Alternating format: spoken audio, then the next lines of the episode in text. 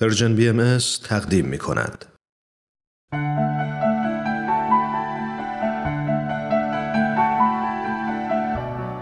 آیه های ملکوت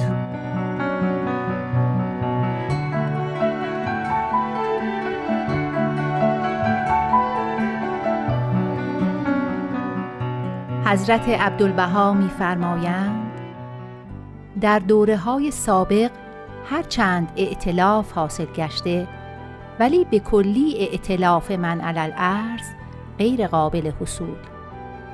زیرا وسائل و وسائط اتحاد مفقود و در میان قطعات خمسه عالم ارتباط و اتصال معدوم. بلکه در بین امم یک قطعه نیز اجتماع و تبادل افکار معصور. لحاظا اجتماع جمعی توائف ممتنع و محال. اما حال وسائط اتصال بسیار و فی الحقیقه قطعات خمسه عالم حکم یک قطعه یافته و از برای هر فردی از افراد سیاحت در جمعی بلاد و اختلاط و تبادل افکار با جمعی عباد در نهایت سهولت میسر. به قسمی که هر نفسی به واسطه نشریات مقتدر بر اطلاع احوال و ادیان و افکار جمعی ملل و همچنین قطعات عالم یعنی ملل و دول و مدن و قرا محتاج یکدیگر و از برای هیچ یک استقنای از دیگر نه. زیرا روابط سیاسی بین کل موجود و ارتباط و تجارت و صناعت و زراعت و معارف در نهایت محکمی مشهود.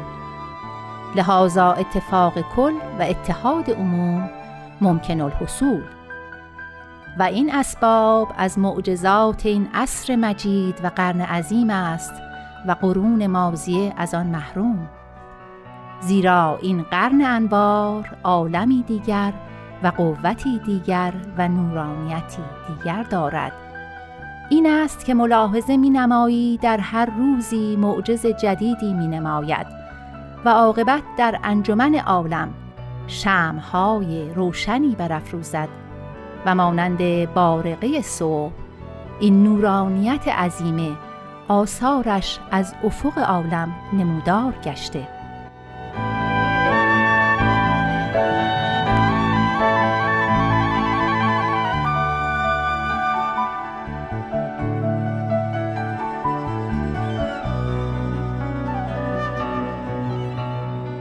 شوقی ربانی ولی امر دیانت بهایی میفرمایند. این جامعه متحد جهانی تا حدی که ما می توانیم تصور کنیم باید مرکب از یک هیئت تقنینیه جهانی باشد که اعضای آن به عنوان امنای کافه نوع انسان کلیه منابع ثروت ملل عالم را تحت اختیار خود گرفته قوانینی که لازمه ترتیب حیات و رفع هوایج و تنظیم روابط ملل و اقوام است وضع نماید و نیز مرکب از یک هیئت تقنینیه جهانی مستظهر به نیروی بین المللی خواهد بود که طبق تصمیمات هیئت تقنینیه جهانی عمل خواهد کرد.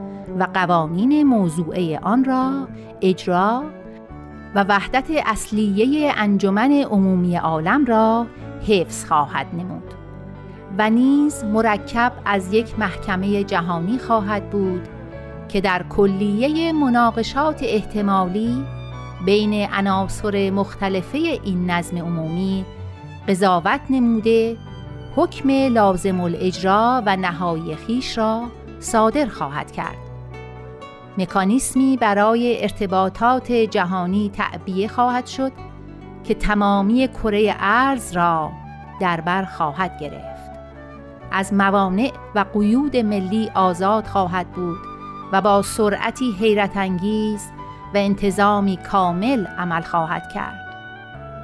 یک مرکز بین المللی به منزله مقر ارتباطات مدنیت جهانی عمل خواهد کرد و به مسابه کانونی خواهد بود که قوای وحدت بخش حیات به سوی آن متوجه و اثرات نیروبخش از آن صادر خواهد شد.